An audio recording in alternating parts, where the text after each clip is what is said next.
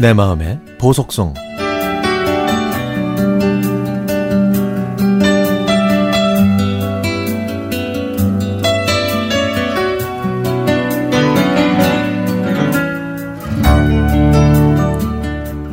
지난 주말에 남편과 인천으로 바람을 쐬러 가다가 인천 공항 앞을 지나갔습니다.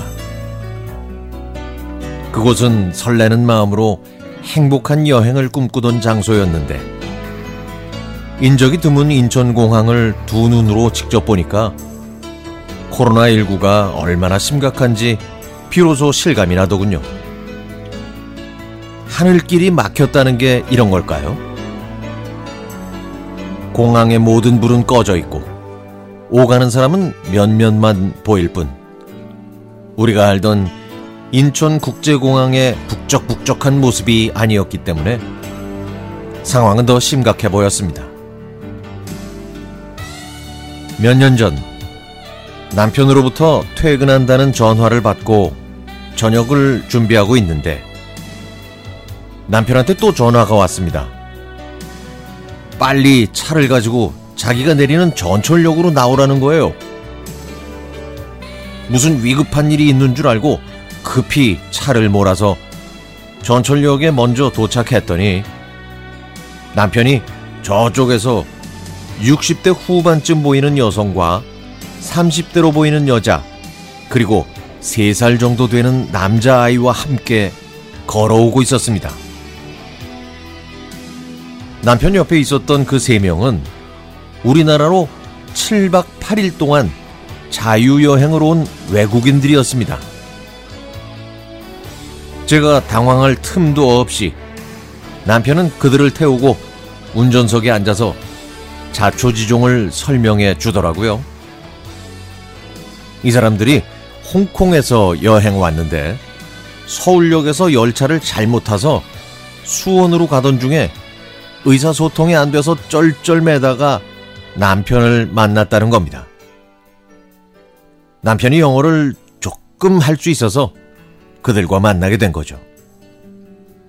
비행 탑승 시간도 촉박하고 택시를 태워 보내기에도 여유로워 보이지도 않았다고 하, 했습니다. 남편은 저와 그들을 차에 태우고는 인천 공항으로 출발했습니다. 뒷자리에 있는 홍콩 사람들이 연신 고맙다고 얘기를 하더라고요. 비행기가 출발하기 40분 전에 간신히 공항에 도착해서 그들을 들여보냈습니다. 그들이 고맙다는 말을 하면서 공항으로 들어가는 모습까지 보고 나온 저희는 차를 돌려서 집으로 돌아왔습니다. 오는 도중에 제가 남편한테 말했죠. 와, 당신 오지랖은 진짜 글로벌이야, 글로벌. 글로벌하네. 하지만 남편에겐 사연이 있었습니다. 남편도 10여 년 전에 호주로 출장 갔을 때 사막에서 차 바퀴가 빠져서 난처했을 때 지나가던 사람이 가던 길을 멈추고 다시 돌아와서 도움을 준 적이 있었다고 했죠. 그러면서 자기도 비슷한 도움을 줄 수 있어서 기쁘다고 했습니다. 저는 그 말을 듣고 남편이 자랑스러웠습니다.